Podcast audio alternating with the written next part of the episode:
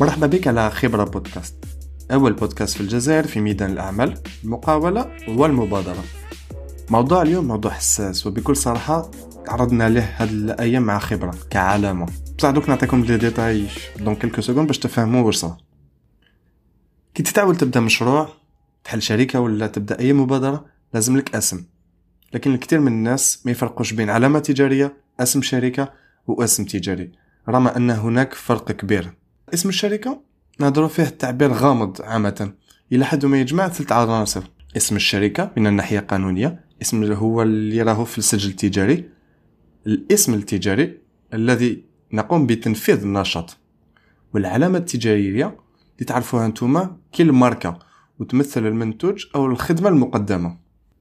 في معظم الحالات تكون هذه الأسماء الثلاثة متطابقة. تسمى نخدموا بهم كأسم كأسم للشركة كعلامة تجارية وأسم تجاري.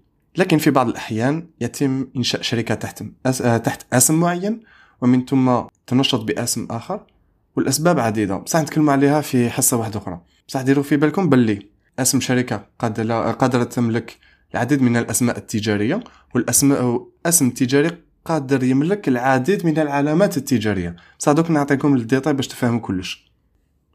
دوك نهضر على العلامة التجارية. العلامة التجارية déjà لازم تكون مسجلة في المعهد الوطني الجزائري للملكية الصناعية. الماركة تاعك لازم تنرجستريها باش واحد ما يديها لك. وهي باش تخدم؟ تخدم على حماية هوية الشركة. باش نسهلها لك الماركة تاعك ولا العلامة التجارية تاعك ما تكزيستيش مادام ما راهيش مسجلة في هذه المؤسسة. وهي c'est très très important باش تسجلها sinon يجي واحد يديها لك وانت ما تكونش قادر تعاود تديها عليه. ويخدم بها. يا لو كان بديت l'activité تاعك وتحصل. دوكا نهضروا على الأسم التجاري. الأسم التجاري هو اللي يحدد النشاط تاع الشركة واللي يعرفوا بها الناس. يحدد النشاط التجاري ولا نشاط الشركة. généralement يخدموا بها باش يخدموا les cartes de visite يخدموا بها les factures تشوف أسمها partout هذاك هذاك الأسم التجاري هو اللي يخدموا به باش يشوفوه الناس.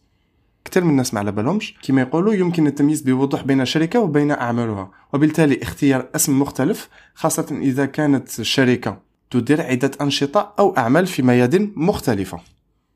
دوكا راح نهضروا على اسم شركة.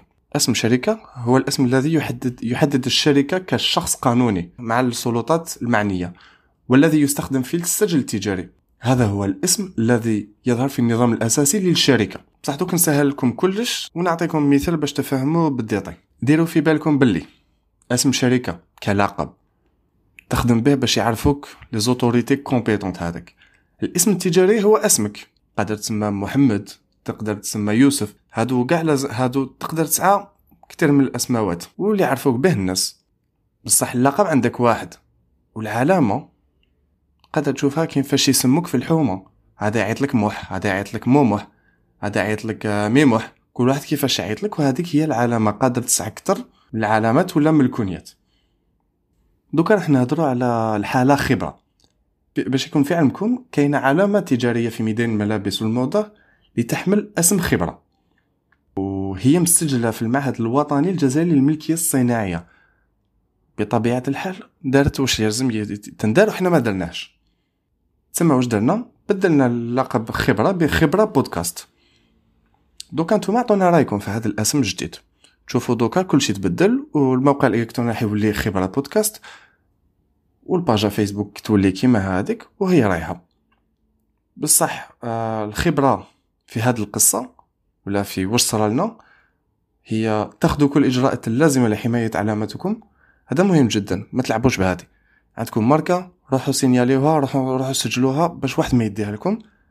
وأنتم تكونوا رجلوا دوكا إن شاء الله هذا الموضوع ساعدكم باش تفهموا الفرق بين الحالات الثلاثه وإذا عندكم أسئلة حطوهم في التعليق ونجاوبكم عليهم. وإن شاء الله راح نشوفكم بخبير في الميدان باش يعطيكم أكثر التفاصيل وحطونا les questions باش راح نديروا له entretien معاه وكيفاش يعاوننا باش نخدموا هذا بأحسن صفة ممكنة. حظ سعيد للجميع.